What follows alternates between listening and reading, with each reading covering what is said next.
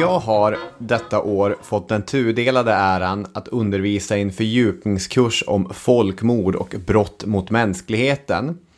Jag säger tudelat eftersom det är en ära och som jag ser det en djupt viktig kurs. Men det har förutsatt och förutsätter en omfattande inläsning av material som är jobbigt att försöka ta till sig. För att närma mig uppgiften så läste jag historiedidaktikern Ylva Vibeus avhandling Att undervisa om det ofattbara. Där hon intervjuar ett antal lärare om vad de hoppas uppnå med sin undervisning om förintelsen. Och de här lärarna de vill olika saker. De vill att eleverna ska tänka kritiskt. Eller att eleverna ska förstå människans psykologiska mekanismer. Kanske vill de att eleverna ska värdera och försvara demokratin. Det här är bara några exempel, de vill mycket annat. Sen intervjuar Vibeus de elever som deltagit i undervisningen och ställer ungefär frågan Vad tar du med dig från detta? Och då svarar eleverna saker som Jag har lärt mig att människan är ond eller att allt känns meningslöst. Abjektion kallar Vibeus det. Och obs, det här är inte den enda saken som eleverna säger. De, många lär sig ju jättemycket saker, men det är det som jag fastnar vid. Och så tänker jag på risken av att misstag lära eleverna att människan är ond. Någonting som jag själv inte tror.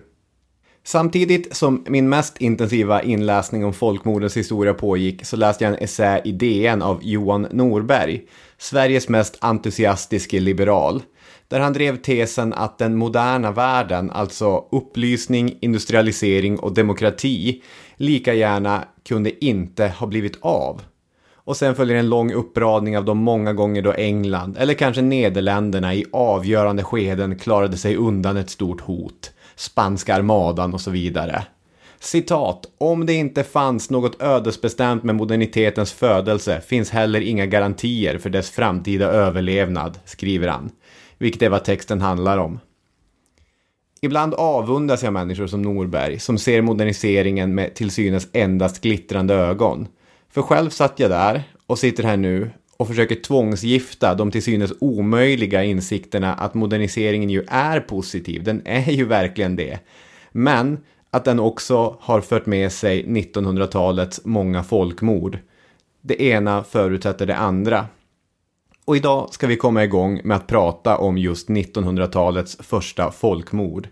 Det ägde rum i den tyska kolonin som då kallades Tyska Sydvästafrika, men som vi idag känner som Namibia. Det är ett omfattande ämne och kommer därför att bli två avsnitt. Idag berättar vi om den tyska kolonialismen. Vi berättar om ett land på andra sidan jorden, om ett uppror och slutligen om tyskarnas obönhörliga vedergällning. Ni är varmt välkomna.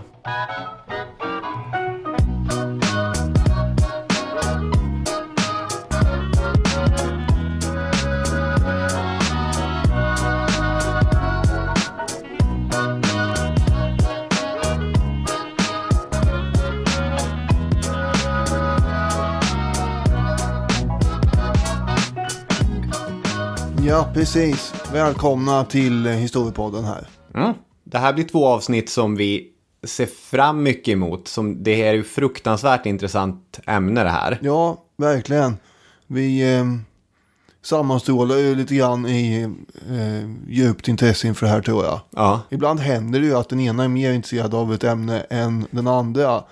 Förra veckan var det ju också så att vi var intresserade båda två givetvis eftersom jag eh, valde ju ämnet sådär. Men då överskuggade det mig i intresse. Det var ännu mer visade sig. Och det är ju eh, det är kul.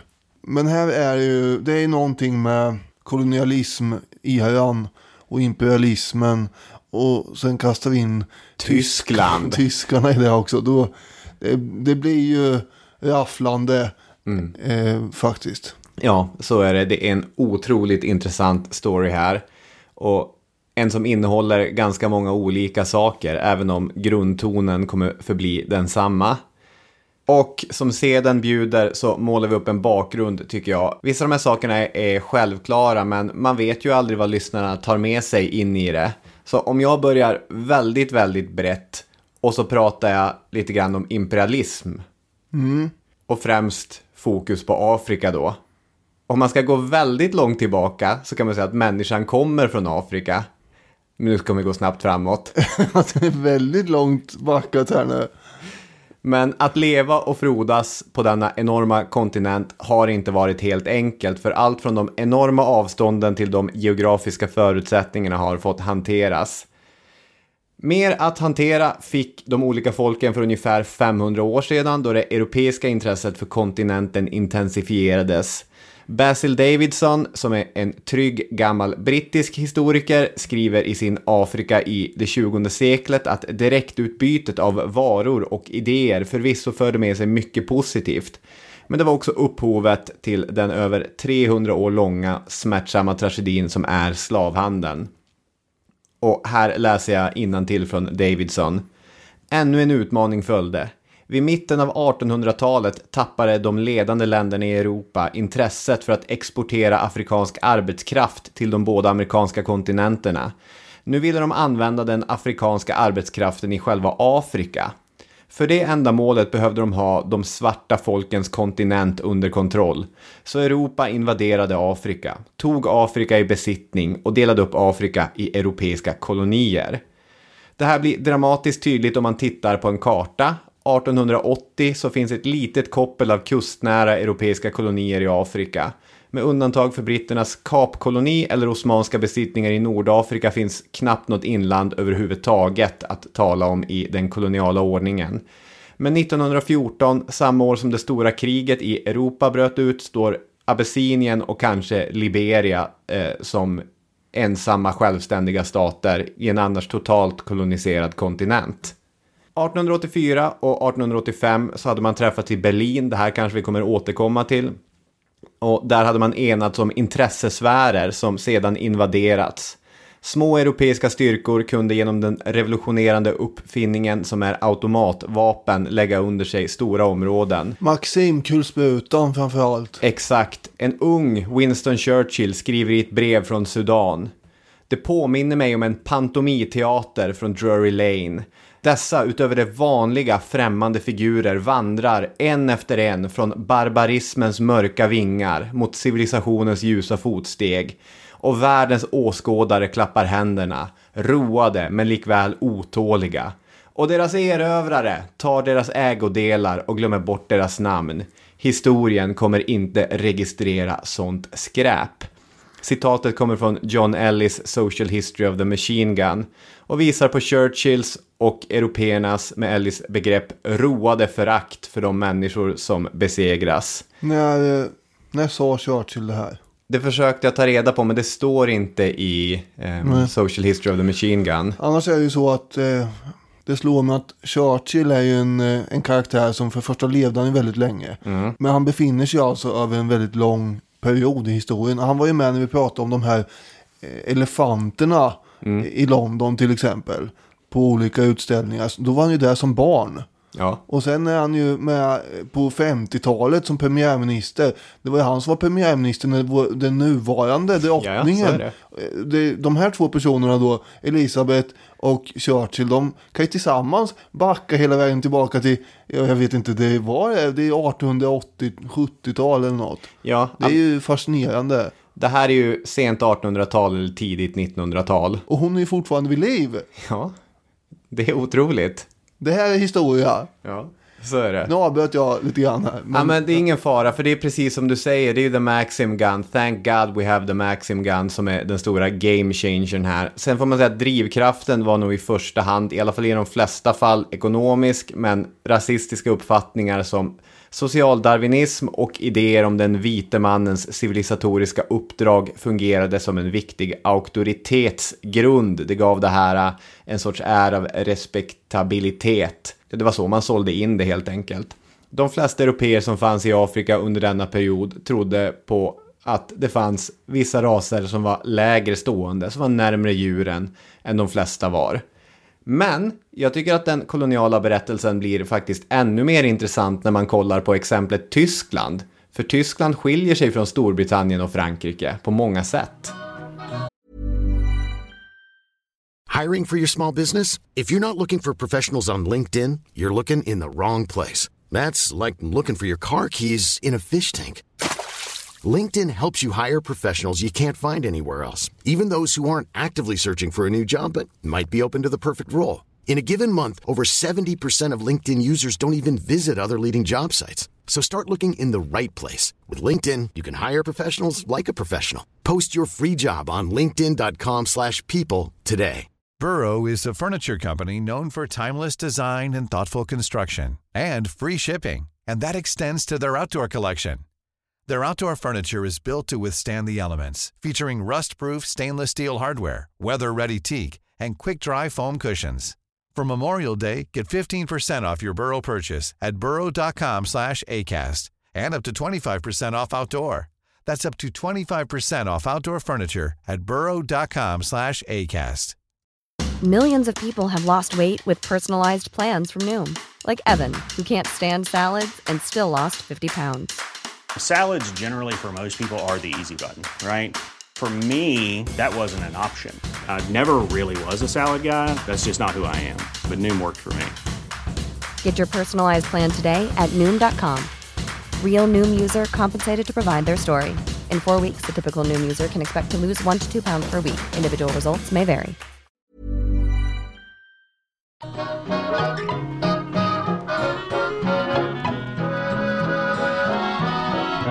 Ja, de hade ju inte några kolonier till att börja med. Då. Nej. Men Tyskland enas ju inte heller som land förrän 1871. Nej. Och då när man blir ett land då har man ju som sagt inga kolonier. Så att eh, det, är frågan om man ska ha några. Varför ska man ha det? Och så där Bismarck som är då rikskanslern där han är ju inte alls sugen på det egentligen. Just det, Otto von Bismarck, en av 1800-talets mest namnkunniga och viktigaste personer.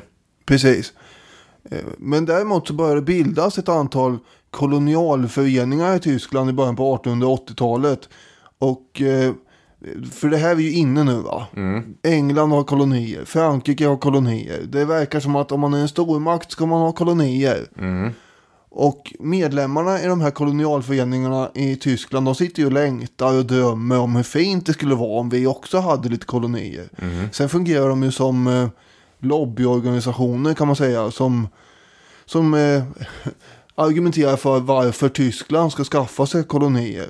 Ja, verkligen. Alltså det Otto von Bismarck, det går ju att lyfta fram ett antal citat från egentligen hela hans politiska bana då han uttrycker sig allt från skeptisk till rakt emot att Tyskland ska skaffa kolonier. Till exempel från 1871, året då fransmännen hade tuktats i det tysk-franska kriget så sa han ju att kolonier skulle för oss tyskar vara som de sidenfodrade sobelpälsarna för den polska adeln.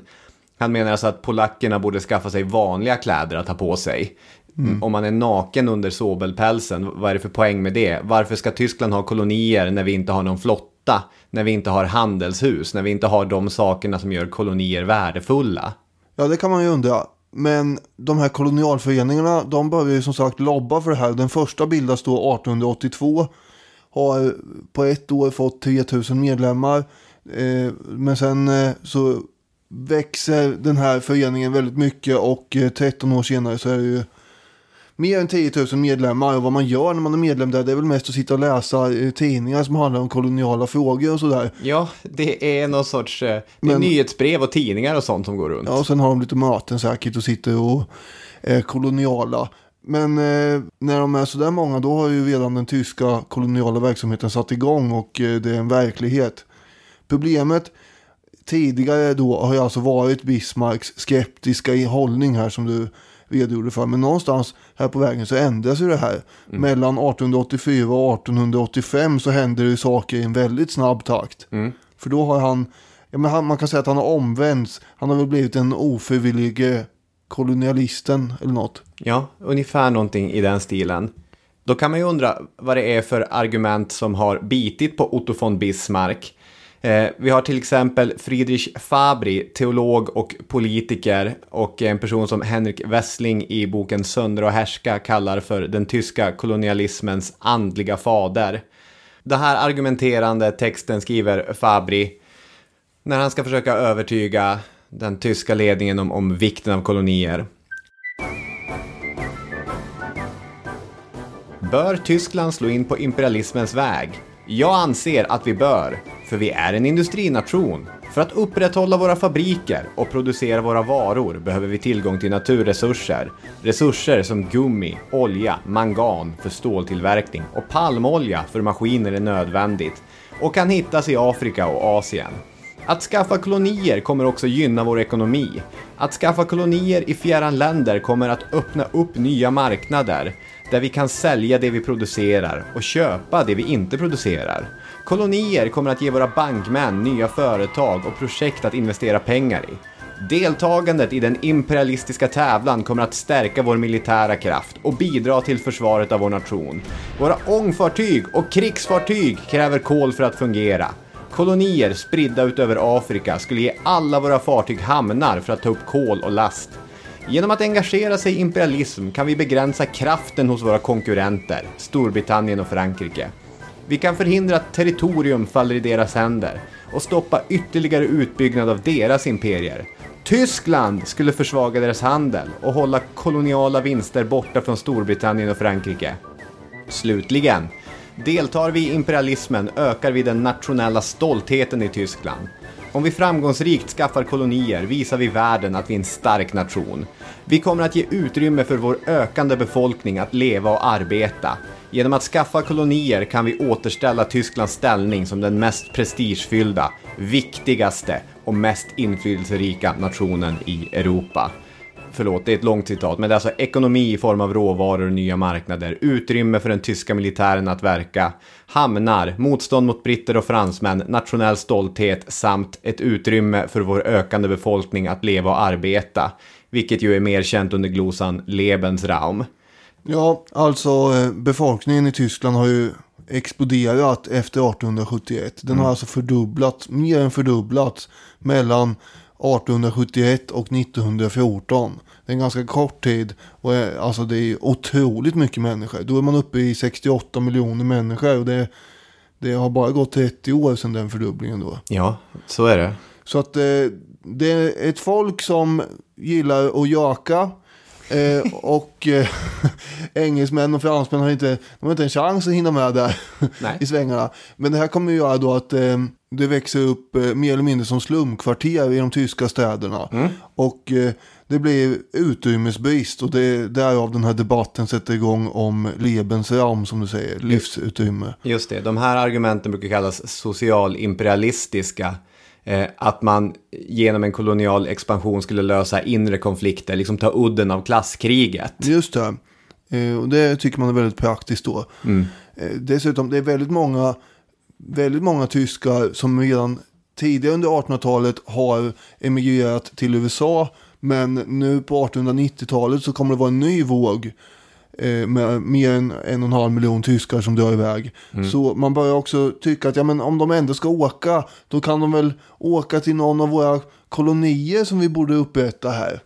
Och ehm, det finns en annan aspekt också. Det finns några folkish eh, ideologer, alltså folkideologer, som menar att den tyska folksjälen och karaktären, den tyska kar- folkkaraktären för böven sitter ju i jordbruket och i marken. Så är det. De här industrierna som håller på och ångar, dånar och, och röker, det, det är inget bra. Det är inte det vi ska hålla på med. Det håller på att bli socialt elände av alltihop. Så tyskarna måste, måste alltså bli bönder igen. Inte hålla på att ränna in till städerna som de har gjort här under slutet på 1800-talet. Och vad är då lösningen på alltihop säger de här ideologerna? Jo, det är ju att för att fortsätta vara tysk så måste man lämna Tyskland och bli jordbrukare i någon av kolonierna. Det är en liten twist. Ja, Men eh, om du är kvar i Tyskland så kommer du ju att hamna i de här fabrikerna som är, det är otyskt. Det ja. tyckte en del. Och det här är också någon argumentation som finns ju. Att eh, det är ju det som, sen kommer nazisterna prata om Blut und Boden och sådär. Blod och jord. Så det är en eh, bonderomantik som finns med också. Så är det. Så att det är många små bäckar som pärlar mot järnkanslern. Ja, eh, och apropå honom så hade han varit ganska kryptisk i varför han svängde. Men det kommer han att göra. Det är han som är leder den här Berlinkonferensen då som är 1884 som du nämnde förut. när man eh, börjar att diskutera de här eh, kolonialfrågorna. Mm. Och han är ju en av initiativmakarna bakom den där. Men han hade ju också sagt Hela den här kolonialhistorien är ju bara ruffel och båg. Men vi behöver den för valen. Ja. Och då tyder det på att han ger sig in i det här av inrikespolitiska skäl. Alltså han, eh, han tänker att det här, det här är så populärt nu så att jag kan inte missa det här tåget. Det är ju väljare som, som tycker om sånt här. Ja. Och eh, det kan också vara så att man tänker att om man har kolonier så kan man ju ändå, man kan ju vikta uppmärksamheten mot kolonierna då och så glömmer folk annat dåligt. Mm. Så är det. Och det är också en variant. Ett annat uttalande som eh, han eh, stod för till en tysk kolonialist lät så här. Nog för att er karta över Afrika är vacker, men min karta över Afrika ligger i Europa. Här ligger Ryssland och här ligger Frankrike och vi är i mitten. Det, det är min karta över Afrika. Och med det uttalandet så eh, får man ju anta att Bismarck såg på kolonierna som en utrikespolitisk fråga också.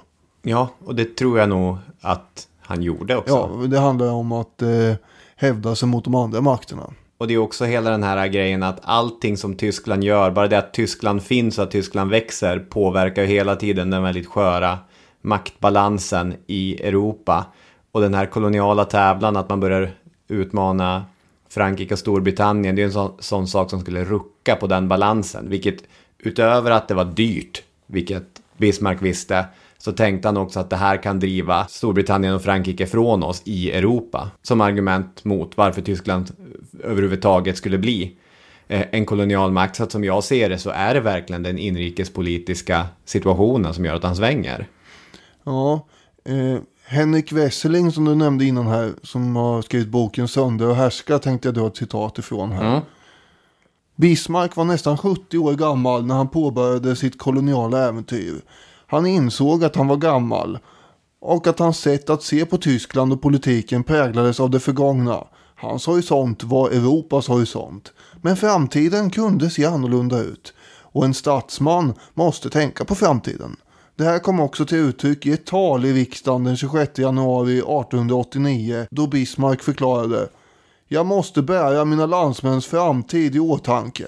Jag måste tänka på att man om 20 eller 30 år inte förberår mig för att jag aldrig hade kurage nog att säkra oss några besittningar som med tiden hade blivit så bra.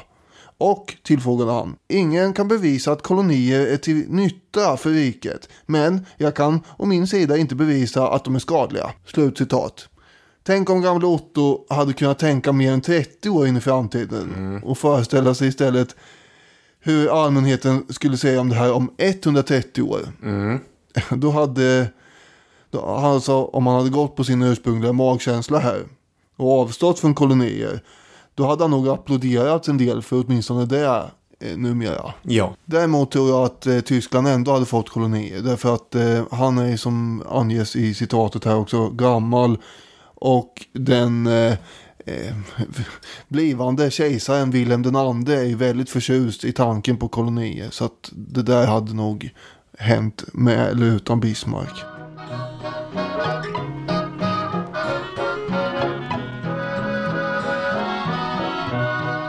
Så kom det sig att vad som idag heter Namibia kom att bli tyska Sydvästafrika. Där fanns sedan 1600-talet ett bantufolk som kallades herero. Deras primära bas för försörjning, det var boskapsskötsel. De drev stora jordar av nötboskap. Det var liksom som de höll på. Ja, de hade ju väldigt, väldigt mycket eh, boskap. Ja.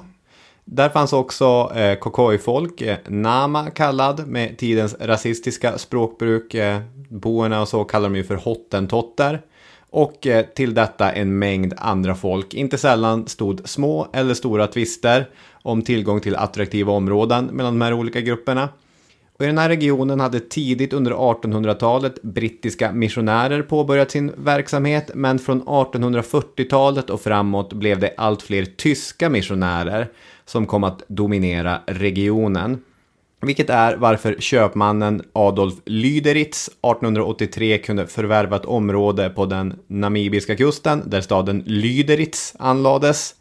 Ett knappt år senare så hade Bismarck då i ett move som han sannolikt lärt sig från engelska politiker utnämnt den här staden till tyskt skyddsområde Och från 1884 har vi alltså tyska Sydvästafrika. Det börjar med att det är liksom en, en privat koloni, eller ett privat Mm. område och staten lägger ut sin långa skyddande hand över det här. Det här hade ju också eh, de här eh, kolonialföreningarna, medlemmarna av dem och anhängare av eh, kolonier överhuvudtaget lagt fram för Bismarck som var orolig över kostnaderna. Och då hade de ju sagt att det finns ju de här exemplen på eh, konsercerande eller vad det heter, kompanier, sådana som det gamla hedliga brittiska ostindiska kompaniet var.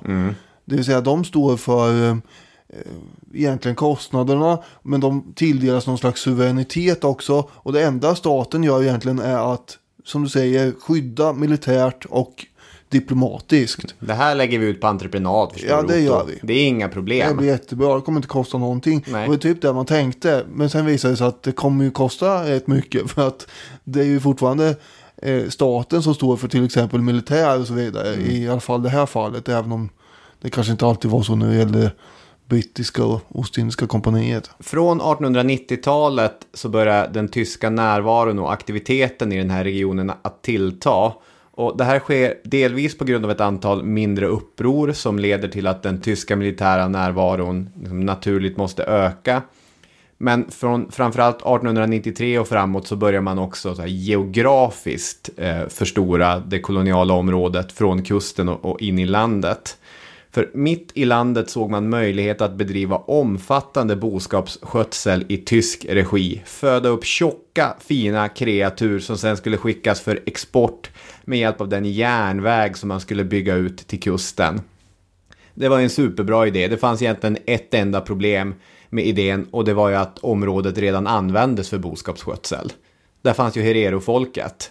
Och deras jordar, de bedrevs inte kommersiellt. De ville inte föda upp tjocka djur och sätta dem i en järnvägsvagn till kusten. Utan de ville eh, expandera sina jordar, skaffa fler och fler boskap. Att ha 200 kreatur, det var ju rikedom. Att ha 2000, det var ju en riktig rikedom. Ja, de använder ju de här djuren som valuta och så vidare. När man handlar med dem och, och grejer. Dessutom är de ju förstås, eh, de lever ju mer eller mindre på mjölk och kött också från dem. Just det.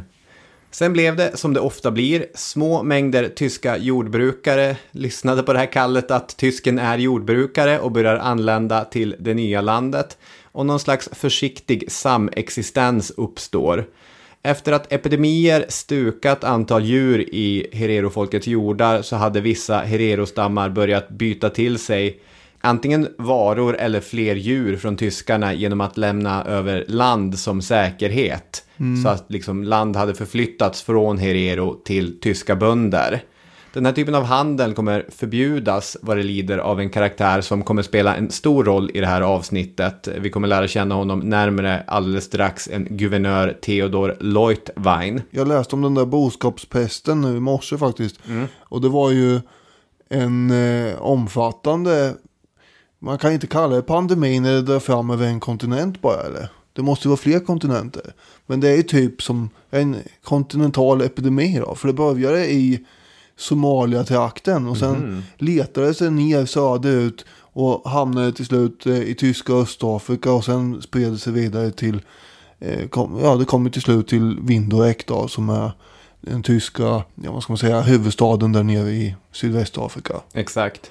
Och eh, sen eh, gjorde eh, nästan rent hus med de här boskapsdjuren. Mer än 50 procent dog ju och det är ju alltså hundratusentals djur kan det handla om. Tyska Östafrika är då Tysklands andra stora afrikanska koloni. Den ligger som ni hör på den afrikanska östkusten och, och innefattar väl delar av dagens Tanzania, Burundi, Rwanda och så vidare. Ja, man har ju också Kamerun uppe i, vad ska man säga, den afrikanska hästens hals. Just det. Jag tänker att de här tyska bönderna som hade börjat byta till sig land och så, man ska, man ska nog inte ge bilden av fredlig samexistens, för det grodde ju irritation hos Herero-folket.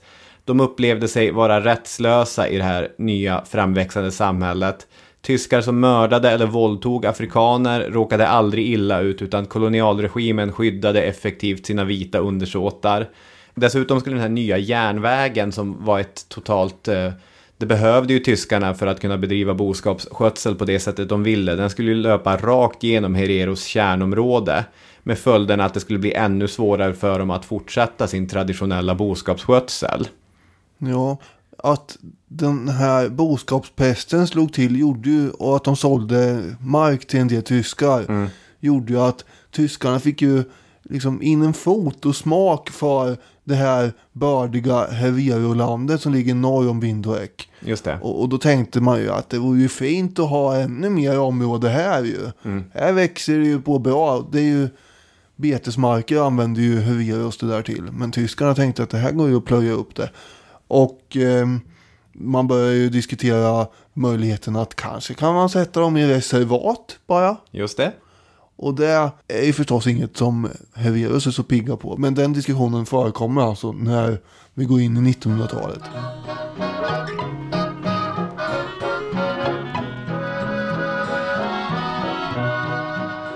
Mitt inne i Sydvästafrika ligger den här staden Okahandja. Just det. Strax norr om huvudstaden Windhoek. Ungefär åtta mil. Och vad som har vuxit fram här, det är en liten men ändå livligt bubblande kolonialutpost. Det finns en, en garnison med ett litet fort för de tyska soldaterna. Det finns några kvarter med nybyggda tyska hus i, i kolonialstil. Jag vet inte hur tysk kolonialstil ser ut, men lite grann som en present till mig själv så tänker jag att de är lika delar brittisk kolonialstil som bayersk ölstuga. Som en present till dig själv. Ja men att, är inte, eh, liksom, hur ser tysk kolonialstil ut? Det är inte helt lätt att föreställa sig. Ja, men du tänker att du, om du drömmer ihop hur det ser ut så är det en present till dig själv. Ja, jag tycker att det är en eh, Ja. eh, arkitektoniskt intressant tanke. Det, man kan ju sitta och drömma om lite vad som helst. Om man vill det. Man kan säkert också ta reda på fakta om man är mer böjd åt det hållet. Så är det ju. Men det, det är ansträngande. Å andra sidan så vet vi att det fanns diverse ba- eh, inte kanske bajriska, men ölhak hade de ju. Åtminstone i alla de här kolonialstäderna. Just det. Och i Okahanja hade också Herero-folket en stark närvaro, inte minst genom Samuel Maharero, överhövdingen för Herero-folket som slagit sig ner i en nybyggd villa fylld med bekväma möbler, stoppade soffor och, och liknande. Villan var ny, men trakten hade under lång tid varit den, vad ska man säga, nästan aristokratiska ätten Mahareros hem. Ja, det är ju lite otippat att eh, den här hövdingen ska gå och bli eh, så urbaniserad att han sätter sin lägenhet och trycker. Ja, För det här är ju ett nomadfolk som håller på och vallar sina kor. Ja, men eh, Okahanja, det var ju där hans förfäder hade bott och det var väl praktiskt att man fick komma till honom istället för att han skulle eh, valla runt där. Det är ju en, eh, det är en helig plats det här som sagt. Ja, Och eh, en av hans uppgifter är ju att hålla liv i en helig eld som upprätthåller kontakten då med döda förfäder. Och eh, de hade ju förut också begravts i området för det fanns ju begravningsplats där med. Jag, jag kommer tänka på de här vestalerna förstås ja i jag tänkte nästan det ja. Du, du tänkte att jag tänkte det? Ja. ja. Jo, det, det tänkte jag. Att för de eh, höll ju också liv i en evig eld. Vem var det som släckte den? Ja, det var ju Theodos, just det. Just det. Ja, så kan det vara. Jag har slösat, inte slösat, det har varit eh, en, en härlig tid för mig. Men jag har lagt mycket tid den här eh, senaste veckan med att bildgoogla Samuel Maharero. Det är ju Oproportionerligt mycket tid av din vecka har gått åt till att sitta och bildgoogla honom eller? Jag har visat bilder på Samuel Maharero för kollegor, för eh, min flickvän. Ja, du har skickat sms med bilder på honom till mig med. Ja. På, på mitt favoritfotografi så ser han ut som en amerikansk blaxploitation-stjärna från 70-talet. Liksom tänk filmerna som, som Shaft eller Sweet Sweetbacks, Badass Song och så vidare. Det här är lite romantiserande, men alltså fotot talar sitt eget tydliga språk. Med blicken fäst stadigt 45 grader höger om kameran står han och poserar framför ett hav av kaktus. Så att någon har frågat Samuel, vart tar vi bilden? Framför kaktusen, han sagt. Han har en stor välvd cowboyhatt, en lång officersrock som för tankarna till amerikanska inbördeskriget, dock är den minst tre storlekar för stor. Ljusa cowboyboots, en cigg i handen och en hållning som visar vilken viktig person han är. Så rak i ryggen har jag aldrig varit. Man får komma ihåg att det här är 1800-tal. Och de kläder som på 1970-talet framstår som teatraliska är ju helt normala på 1800-talet. Så att det, det är inte så konstigt att han har de här när han också utstrålar någon slags militär ledaraura. Nej, det är sant. Eh, Men inte bara hos sitt eget folk utan även den tyska administrationen på platsen verkar ha respekterat honom. Leutwein, guvernören, kallade honom för en verklig härskare. Den 12 januari 1904 så är Okahandja tömt på tyskar. Det var konstigt. Ja, alla har tagit sig till fortet. Det är en köpman som några dagar tidigare har sett 300 beväpnade Herero-krigare nämligen. På hästrygg också. På hästrygg komma mot eh, samhället. Och, och det här, det var ju, det var ju eh, undligt, tänker köpmannen och rapporterar det då till kommendanten i fortet. Som är en ganska ung löjtnant som heter Syrn. Och eh, han föraktar ju Herero-folket från första början.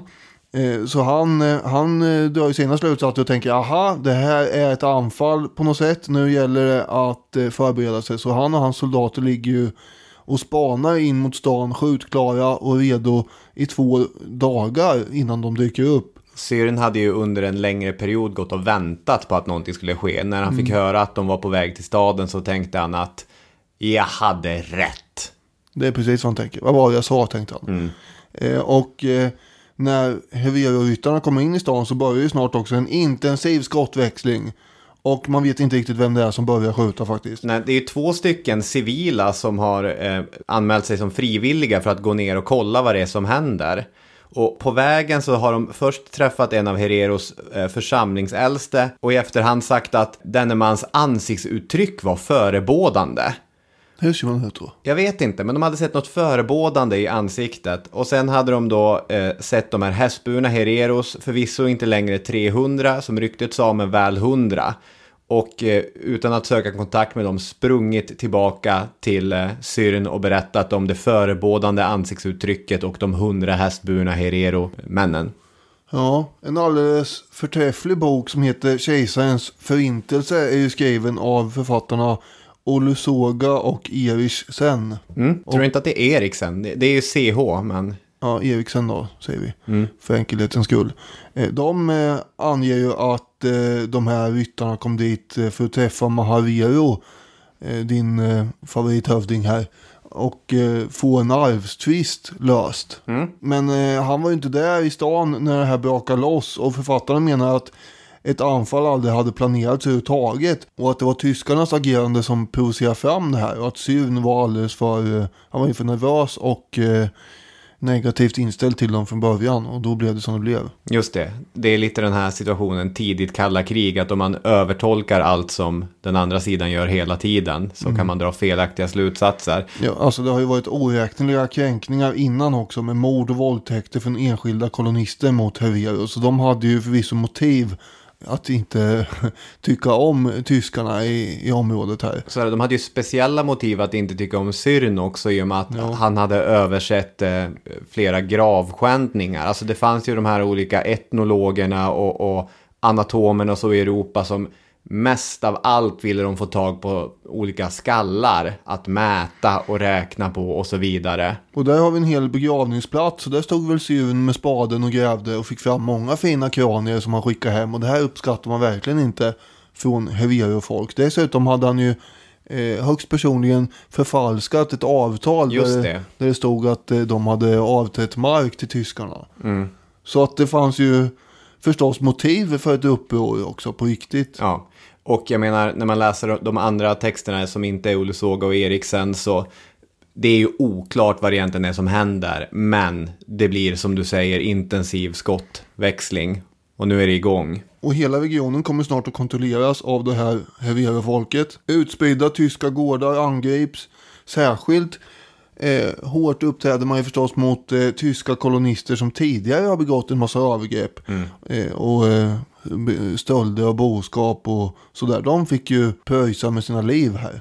Däremot skonades nästan alltid kvinnor och barn ju. Och det var en metod som tyskarna inte tänkte kopiera för övrigt. Mahaviro var ju som sagt inte där när revolten bröt ut. Men sen kom han ju snabbt att sätta sig i ledning för den. Ja. Och eh, han förklarar ju att det här är ett krig mot tyskarna, inte mot engelsmän eller boer eller andra vita. Nej, och det verkar ju ha hållit också, utan det är de här tyska männen som är måltavlan. Det finns vissa undantag.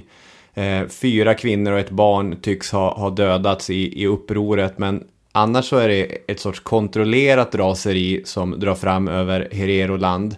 Men mycket av det här, och det kommer vi stöta på i bägge avsnitten, det är två helt olika syner på vad krig är som krockar med varandra. I det här Mahareros och Herero-folkets uppfattning om vad som är ett krig så gör manliga krigare upp. Den bilden kommer inte tyskarna dela. Nej, svaret från tyskarnas håll blir både brutalt och helt urskillningslöst egentligen. Hereros eh, som arbetar för tyska företag i Sydvästafrika, de kommer att fängslas eller dödas eh, direkt. Och det är lynchningar och räder mot Herero-byar som, eh, som inte ens vet om att det pågår ett krig och sådär. Det fanns allt som allt det här någonstans mellan 60 och 80 000 hereros i Hereroland. Och av dem när upproret är som störst så har kanske 4 000 tagit till vapen och det är ungefär en sån stor armé som, eh, som står. Det är en ganska imponerande armé. De flesta beväpnade med tyska Mausergevär men många också med traditionella vapen, klubbor och liknande. Så det är den situationen som vi lämnar i tyska Sydvästafrika och med det så beger vi oss tillbaka till Tyskland. Och när informationen om det här når Berlin några dagar efter att revolten har börjat. Då utbryter ett ramaskri. Kolonialistföreningarna de skriker ju högst förstås. De vurmar ju för tanken här på ett tyskt, eh, stort tyskt imperium. Och de vill ju ha många kolonister runt om i världen för att sprida tysk kultur och ja, som vi har varit inne på, köpa och sälja varor med moderlandet. Eh, så de är, de är ju arga här nu. Hur har de mage att göra på det här viset? Det är fräckheten som de inte kan tolerera. Men också pressen och eh, regeringen kastar sig in i någon slags gemensam förfäran över det här. Hela den tyska nationens stolthet och ära upplevs vara under attack.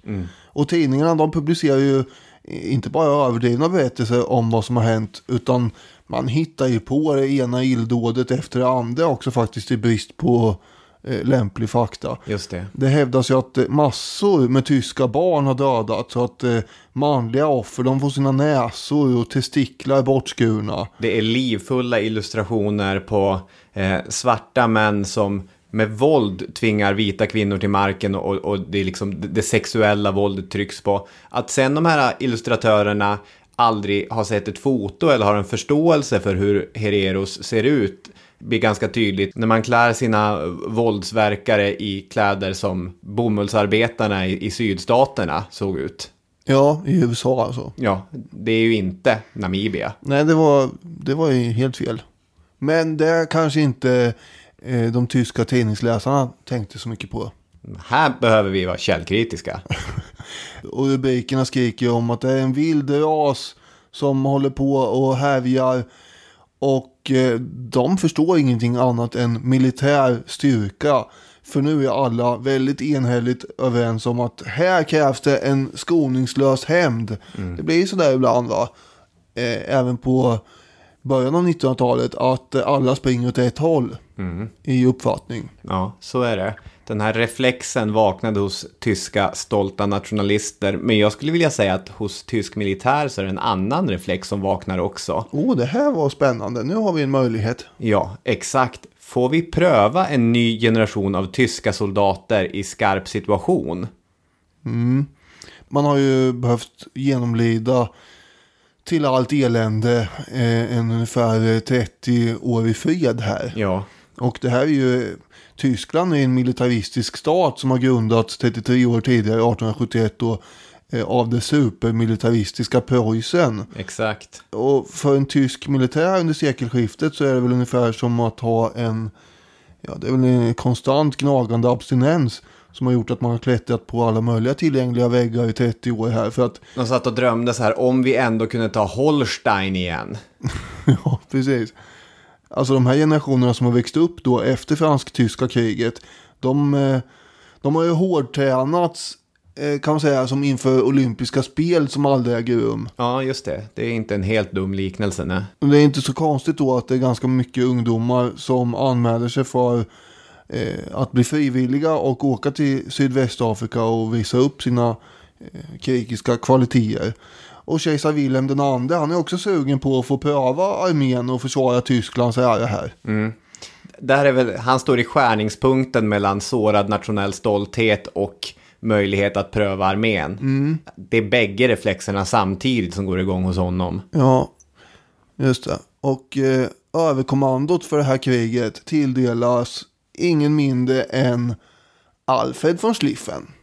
Tysk militärs stora administratör som fick lämna ifrån sig historieböcker, tågtidtabeller och annat för att bedriva krig på riktigt. Ja, han satt ju och skissa som bäst på ett kommande storkrig i Europa, hur det skulle se ut och sådär. Det är han från Schliffenplanen som alla högstadieelever i, i Sverige får lära sig om varje år. Hur, hur tänkte den här gamle mustaschprydde farbrorn att Frankrike och Paris skulle betvingas 1914? Ja. Eller inte 1914, för det visste ju inte han att det skulle bli då. men, men hur tänkte han sig att kriget skulle utvecklas? För det är ju så det kommer bli när första världskriget bryter ut sen.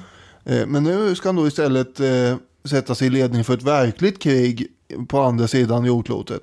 Och han skickar iväg fartyg som är fulla av nyvärvade soldater, moderna kanoner och inte minst de här Maxim-kulsprutorna. Nu blir det kolonialkrig. Jajamän, för hela slanten. Och inledningsvis då så eh, är ju soldaterna ändå inte så många som hade behövts. I mars så 1904 så är det ett par tusen man som har anlänt och tyskarna trodde nog att det borde väl räcka för att knäcka den här motståndaren. Vi har ju teknologisk överlägsenhet och allt det där. Och de är lägre stående vildar. Det är Ja. inget motstånd de kommer sätta. Men det kommer att krävas ett kontinuerligt flöde av tyska förstärkningar hela tiden. If you're looking for plump lips that last, you need to know about Juvederm lip fillers. With Juvederm Volbella XC and Juvederm Ultra XC, your lip look, whether it's subtle or bold, can last up to one full year with optimal treatment and no additional maintenance. Find a licensed specialist and see if it's right for you at juvederm.com today. That's J U V E D E R M.com. Add fullness to lips in adults over 21 with Juvederm Volbella XC or Juvederm Ultra XC. Do not use if you have severe allergies or a history of severe allergic reactions, or if you're allergic to lidocaine or the proteins used in Juvederm. Tell your doctor if you have a history of scarring or taking medicines that decrease the body's immune response or that can prolong bleeding. Common side effects include injection site redness, swelling, pain, tenderness, firmness, lumps, bumps, bruising, discoloration, or itching. As with all fillers, there's a rare risk of unintentional injection into a blood vessel, which can cause vision abnormalities, blindness, stroke, temporary scabs, or scarring. For full important safety information, visit juvederm.com. This Mother's Day, celebrate the extraordinary women in your life with a heartfelt gift from Blue Nile. Whether it's for your mom, a mother figure, or yourself as a mom, find that perfect piece to express your love and appreciation. Explore Blue Nile's exquisite pearls and mesmerizing gemstones that she's sure to love. Enjoy fast shipping options like guaranteed free shipping and returns. Make this Mother's Day unforgettable with a piece from Blue Nile. Right now, get up to 50% off at BlueNile.com. That's BlueNile.com. Millions of people have lost weight with personalized plans from Noom, like Evan, who can't stand salads and still lost 50 pounds. Salads, generally, for most people, are the easy button, right? For me, that wasn't an option. I never really was a salad guy. That's just not who I am. But Noom worked for me. Get your personalized plan today at Noom.com. Real Noom user compensated to provide their story. In four weeks, the typical Noom user can expect to lose one to two pounds per week. Individual results may vary.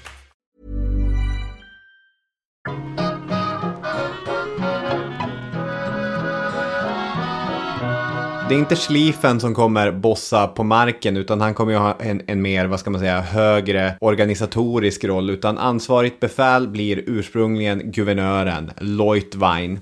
En person som inte varit i Tyskland och som inte har läst all den här uppiskade mediala stämningen och som inte ser det här senaste upproret i kolonin eh, som ett raskrig utan han såg det väl som ytterligare ett upplopp det händer. När man har kolonier så kommer människor att göra motstånd. Och då, så att, då liksom kväser man det och så sen förhandlar man fram någonting eller så.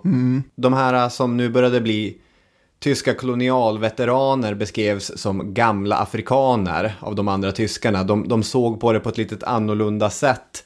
Eh, Olusoga och Eriksen beskriver honom som en paternalist snarare än en rasbiolog. Alltså att han såg det som självklart, vi är överlägsna och vi ska bedriva kolonialpolitik som man bedriver kolonialpolitik. Men han såg det inte som att nu ska vi starta ett stort förintelsekrig. Nej, eh, det är mer att de är nyttiga ur ekonomisk synpunkt. Man måste ha ha kvar dem och använda dem här i kolonin. Han tycks tidigt ha fått misstanken om att hans överordnade ville se ett storkrig. Jag instämmer inte, skriver han, med de fanatiker som vill se hero heroerna fullständigt tillintetgjorda. Det här är ett förslag som han tycker är ekonomiskt feltänkt och praktiskt svårgenomförbart. Det hade ju sett snyggt ut om man hade sagt någonting annat. Liksom Något motsatt sig kriget. Humanitärt menar du? Ja, men det här är inte den typen av berättelse, utan han ser praktiska svårigheter med det och därför vill han inte eh, genomföra det. Det är typiskt kolonialguvernörtänkande. Och ändå är vi ju som Olusoga och Eriksen skriver att han framstår nästan som en hjälte i jämförelse med eh, de andra eh, mer eller mindre dårarna som kommer att dyka upp. Men det är inte hans förtjänst, det är ju det. Ja, så är det ju. Nej, men han är ju... Ja, han är ju den som försöker eh, så att säga gjuta lite olja på vågorna här. Och, Alltså, vi har väldigt få tyska Raoul Wallenberg som ränner omkring i, i Ja. tyska Sydvästafrika. Ja, de är lätträknade. Men det är också så att det har inte hänt så förskräckligt mycket egentligen efter det här första upproret. Eh, Herero-krigarna har ju inte fortsatt att angripa fort eller gårdar och det har ju varit lugnt i flera veckor i, i mars, april. Och eh, då börjar ju Leutwein tänka att ja men okej det kanske inte blir så mycket mer. Det är väl dags att förhandla här nu med dem helt enkelt. De har ju flyttat iväg till en del berg och klyftor norr om Okahandja. Men han får ju order om att det kan han glömma. Eh, kejsaren vill att Hereros ska citat krossas skoningslöst. Och Leutwein har ju ungefär 3000 soldater under sitt kommando. Och eh, det är ju allt han har för att sköta hela kolonin egentligen. Och eh, inte ens om man använder alla de här soldaterna så kan han alltså uppnå jämbördig numerär styrka med Mahaveros krigare. Spelar ingen roll. Se så, säger von Schlieffen. Nu tar du 800 man och vandrar mot Herero-krigarna. Tukta dem, tukta dem. Ja, Olusoga och Eriksen de skriver så här. Det är märkligt att den militära eliten i Berlin ännu efter två decennier av tysk kontakt med folken i Sydvästafrika kunde inbilla sig att en så liten och oerfaren styrka skulle kunna krossa en betydligt större Herero-styrka. Lika undligt verkar det att generalerna inte bekymrade sig över de logistiska problemen med att forsla underhåll till de tyska trupperna genom Sydvästafrikas ödemarker. Det oroade sig heller inte över att heroerna kände landskapet in i minsta detalj medan tyskarna inte ens hade ordentliga kartor över Hereroland. Nej. Det är som att de tror att det här kommer gå av sig själv. Ja. Och eh, det är ju så att generalerna räknar ju väldigt mycket med att deras triumfkort kommer att eh, avgöra alltihop. Det vill säga återigen Maximkulsprutorna. Hans första manöver kommer ju bli att ganska motvilligt följa von Schlieffens plan eh, och order då för att eh, förfölja Heveros och eh, besegra dem helt enkelt. Just det. Ma- Mahariero har ju också 30 000 civila runt omkring sig ungefär vid de här bergen. Som bor i kojor och tält och sådär.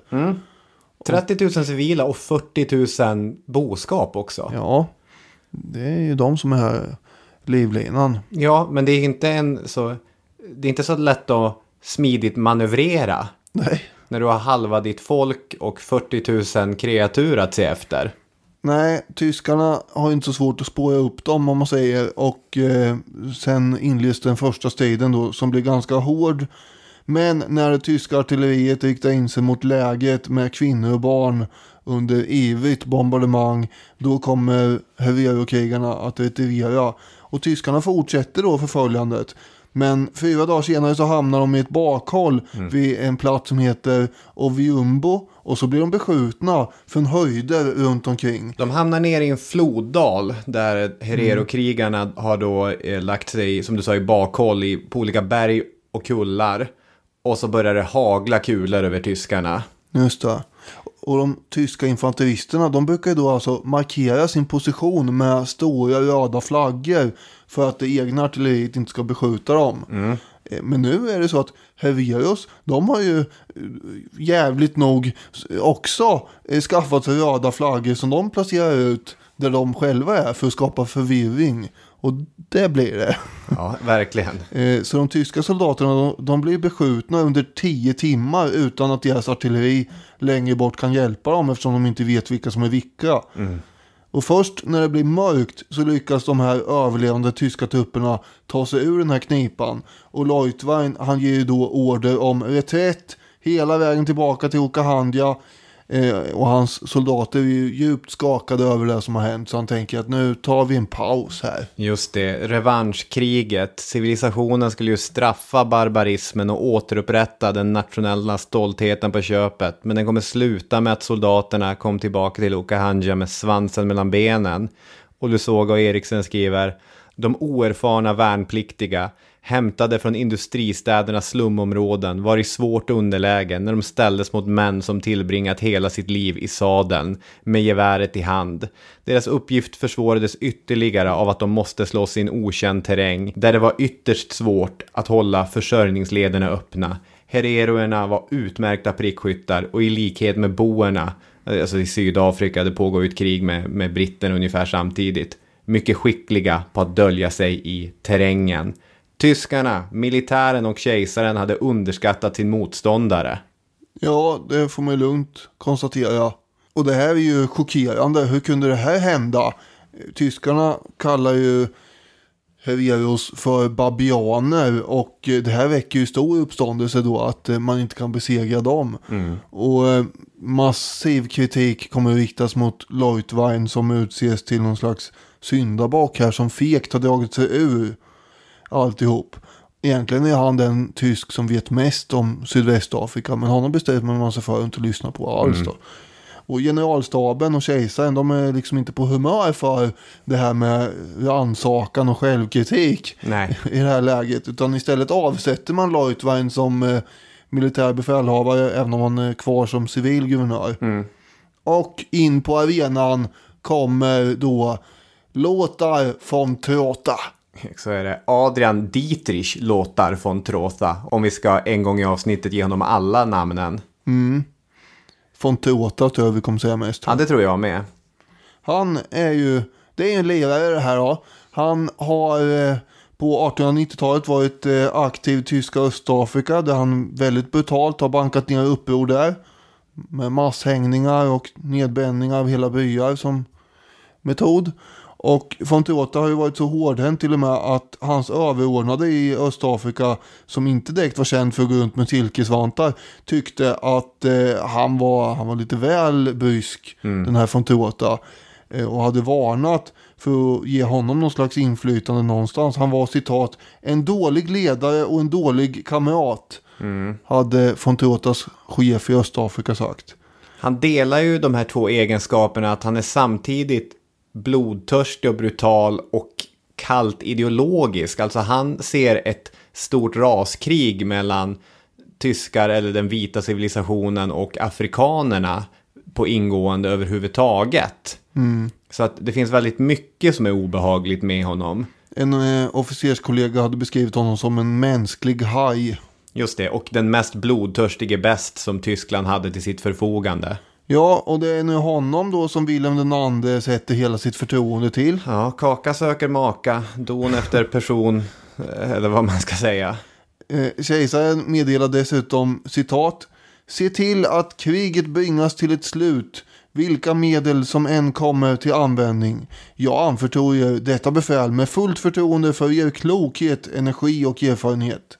Skrev han till von Trotha. Just det, och von Trotha accepterar gladeligen uppdraget och gör redan från början tydligt hur han ser på det. Jag känner tillräckligt många stammar i Afrika. De är sig alla lika i så motto att det enda som får dem att ge vika är våld. Liksom tidigare har jag som politik att bruka våld i form av ren terror och till och med grymhet. Jag skall förinta de upproriska stammarna genom att utgjuta strömmar av blod och pengar. Bara från ett sådant utsäde kan det spira någonting nytt och bestående. Och här tänker jag lite grann att han påminner faktiskt om Tuchajevski lite. Som vi pratade om för några veckor sedan.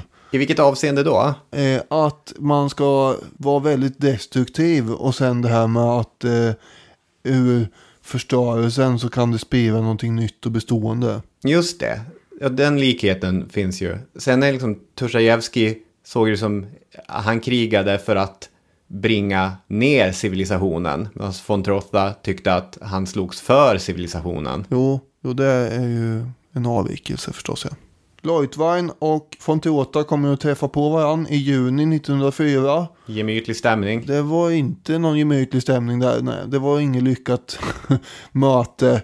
Guvernören anser ju att eh, Leutwein, alltså att Herero-folket skulle vara nyttiga vid liv även i fortsättningen. Och där mötte han inte något samförstånd med von Trotha som, som inte alls håller med om det. Utan istället deklarerar att de nu befinner vi oss i ett krigstillstånd och då kommer det råda krigslagar.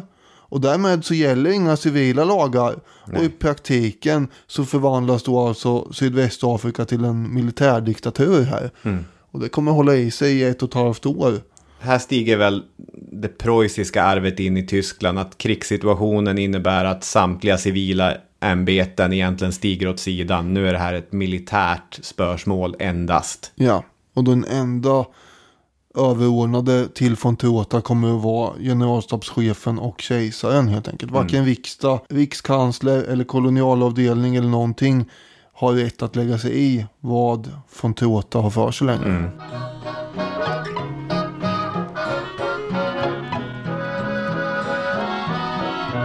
Ska vi komma till den här uppgörelsen som eh, är någon form av final i avsnittet. Waterberg. Just det, det kommer kallas för slaget vid Waterberg, även om det går att diskutera i ja. vilken mån det är ett slag. Verkligen. Kanske.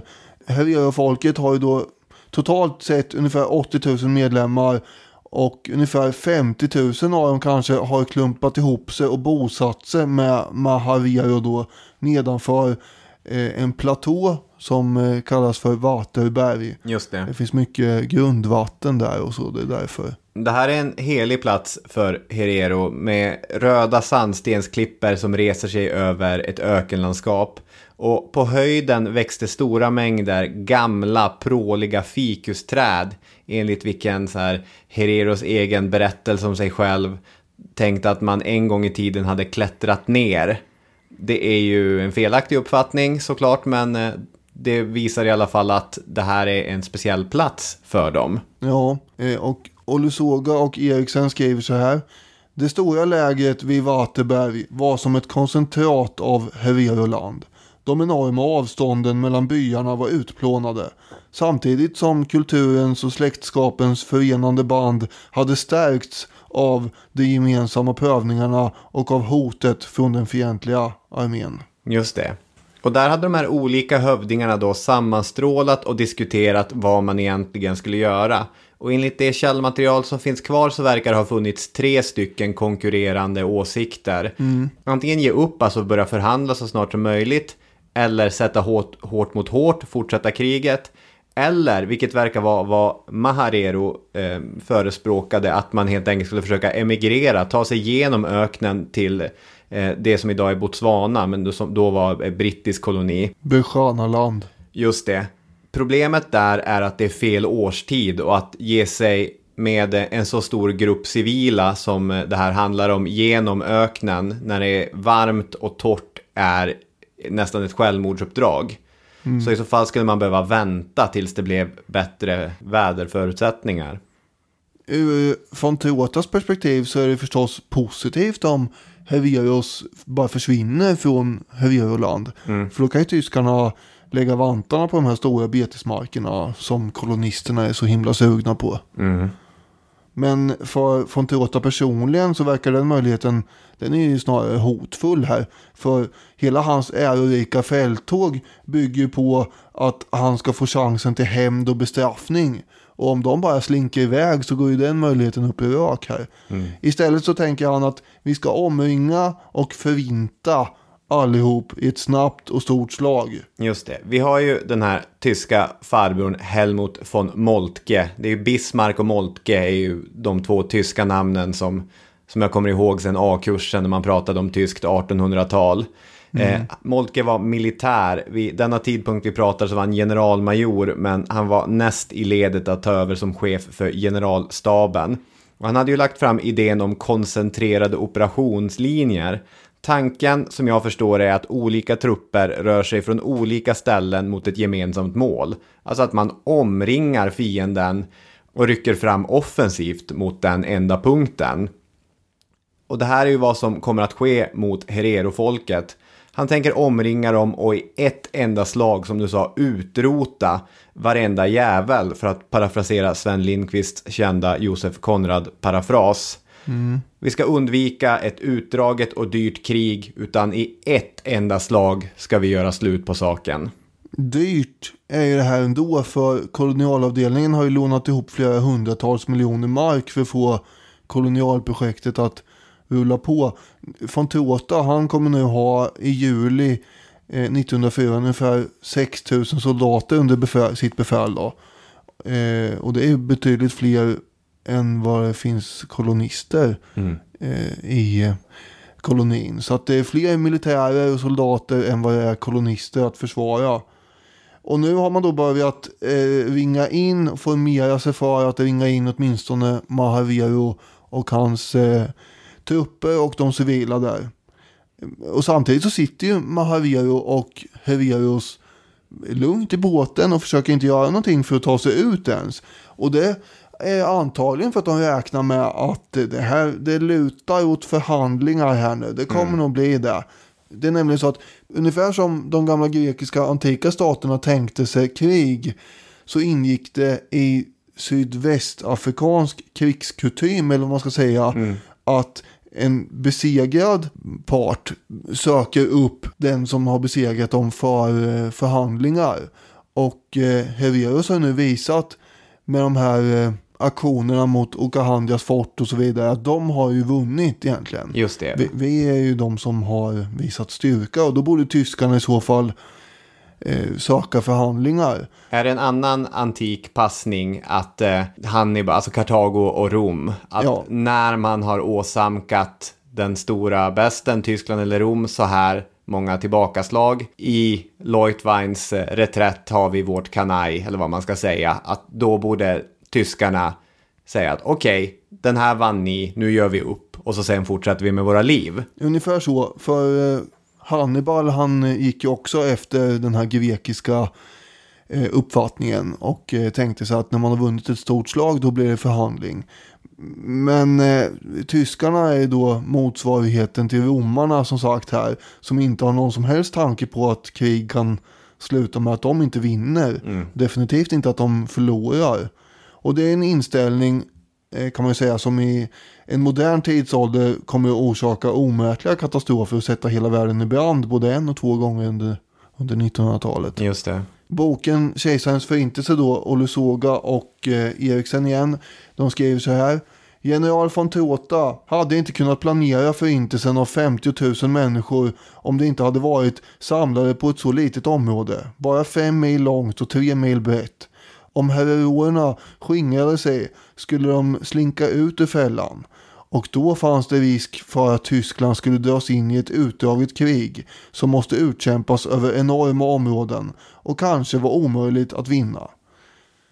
Slutcitat. Så den tyska eh, taktiken här går ut på att låta sex stycken avdelningar runt omkring Waterberg eh, finnas och de utplaceras och sen så drar man då åt snaran.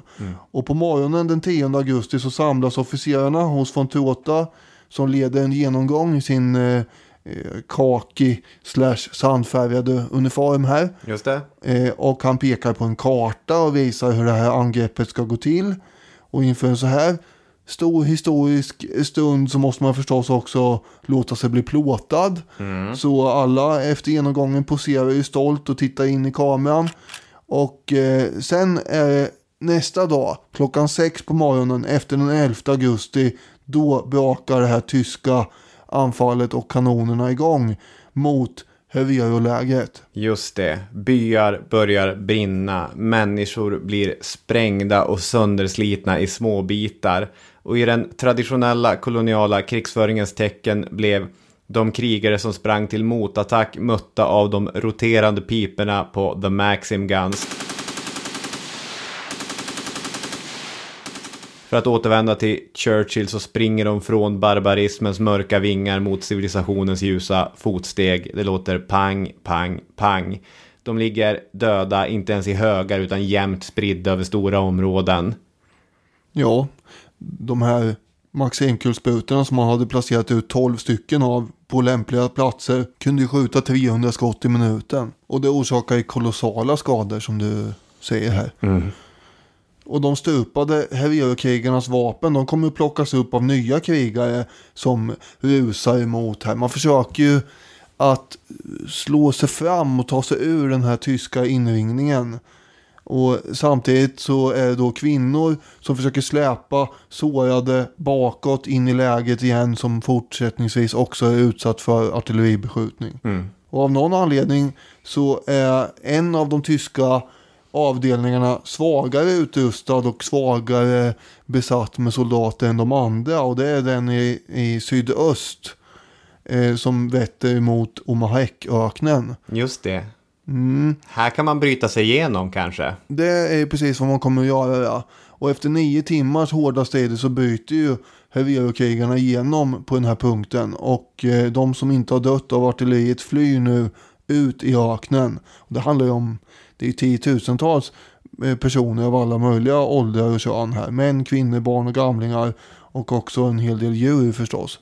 Och efteråt så kan man ju se i sanden hur den är nedtrampad i en bredd av 100 meter åt det håll som flyktingarna här har rört sig. Just det. Så det är mycket folk. Det finns ju en debatt kring huruvida det här var medveten strategi från von Trotha eller inte. Om han ville att de skulle bryta igenom just på den här punkten och, och tvingas ut i öknen så att öknen kunde göra delar av förintelsearbetet åt honom. Till exempel så kommer rikskanslern Bernhard von Bülow som eh, eh, han är kansler under här föreslår det i sin postumt utgivna självbiografi. Ja, alltså det är ju lite källkritikregler kring det då. Ja, Eh, ja, ja. Han eh, var ju ingen anhängare av von Trotha. Ja, tendens. Och, eh, de här memoarerna är skrivna som sagt 27 år efter händelsen. Men han skriver ju citat. För att snabbare bli av med heroerna föreslog han att de skulle drivas ut i öknen tillsammans med kvinnor och barn. Vad säger din magkänsla? Var det här medvetet eller inte? Ja, nja, det, min magkänsla, nej. Kanske. Kanske.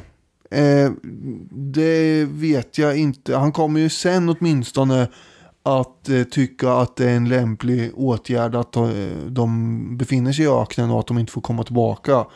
Så får öknen göra jobbet så att säga. Det finns ju en major Stulman också som var med vid Waterberg som precis föreslaget skrev vi hade fått uttryckliga instruktioner om att det var meningen att hela stammen skulle utrotas. Inget levande skulle skonas. Nej. Så det var ju åtminstone ett mål. Men sen är det ju svårt då att eh, bomba och skjuta ihjäl så här många människor med kulor och kanonskott. Och därför kan man ju ha tänkt att eh, öknen var en, en lösning. Ja. Det är i alla fall tiotusentals människor som har sprungit rakt ut i öknen utan mat och vatten. Allt de har haft med sig har de kastat åt sidan för att ta sig fram så snabbt som möjligt. Och de har hamnat i helvetet där de kommer dö i stora mängder av uttorkning. Tyska förband kommer sätta efter de flyende afrikanerna och i ungefär två veckors tid har de vatten och mat för att hålla på med det här. De berättelserna som de för med sig tillbaka är ju värre än någonting som Lovecraft eller Stephen King drömmer ihop. Vittnesuppgifterna från de tyska soldaterna är, är fruktansvärda. Ja, ska man dra ett citat från en tysk soldat? Låt höra. i eh, Omahek-öknen. Han skrev senare på ömse sidor om oss låg uppsvällda, ruttnande kreaturskadaver. Gamarna och schakalerna hade redan proppat sig fulla. De hade haft tillgång till oändliga mängder kött, mer än de kunde sätta i sig. Varje gång som vi ville fukta våra brännheta strupar måste vi ta våra trötta hästar vid tyglarna och dra dem förbi de uppsvällda djurkadavren. Fram till någon vattenpöl där vi fick dricka en vedervärdig äcklig soppa. Varje gång vi satte av från hästarna kom fötterna i beröring med människokroppar. Där låg en ung kvinna med vissnande bröst och det stelnande ansiktet täckt med flugor. Hopkupen mot hennes höft låg ett dött foster. Där låg en pojke. Han levde ännu, men stirrade ut i natten med det idiotiska grin man ser hos människor som förlorat förståndet. Ingen som deltog i denna ritt genom sandvälden kunde behålla tron på en rättfärdig försyn. Just det. Sandvälden är ju öknen också. Och i mitten på augusti så såg von Trota till att sätta upp eh, omfattande patrullering längs den här gränsen mot öknen för att stoppa som sagt alla överlevande från att ta sig tillbaka in i kolonin. Och man sätter ju också eh, stopp för tillgången till de här kända vattenhålen och eh, förgiftar dem och sådär. Många Heveros eh, de blir ju desperata förstås och dricker ju blodet från eh, sina djur. Och eh, man försöker gräva brunnar 10 meter ner i marken. eh, Och, och sådär.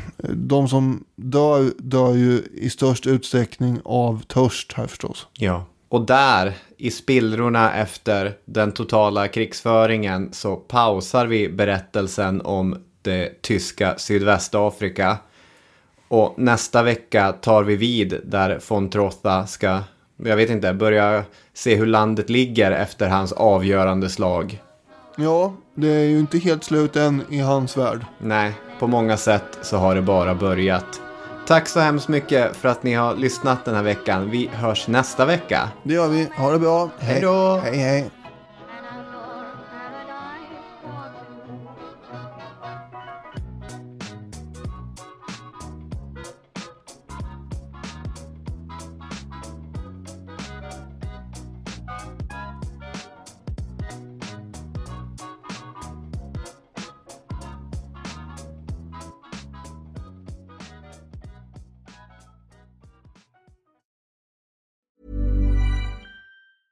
Want flexibility? Take yoga. Want flexibility with your health insurance? Check out United Healthcare Insurance Plans. Underwritten by Golden Rule Insurance Company, they offer flexible, budget friendly medical, dental, and vision coverage that may be right for you. More at uh1.com. Even on a budget, quality is non-negotiable. That's why Quince is the place to score high-end essentials at 50 to 80% less than similar brands. Get your hands on buttery soft cashmere sweaters from just 60 bucks, Italian leather jackets, and so much more. And the best part about Quince, they exclusively partner with factories committed to safe, ethical, and responsible manufacturing. Elevate your style without the elevated price tag with Quince. Go to quince.com slash upgrade for free shipping and 365-day returns. Summer's just around the corner, so give your body the care it deserves with Osea's best-selling Andaria algae body oil.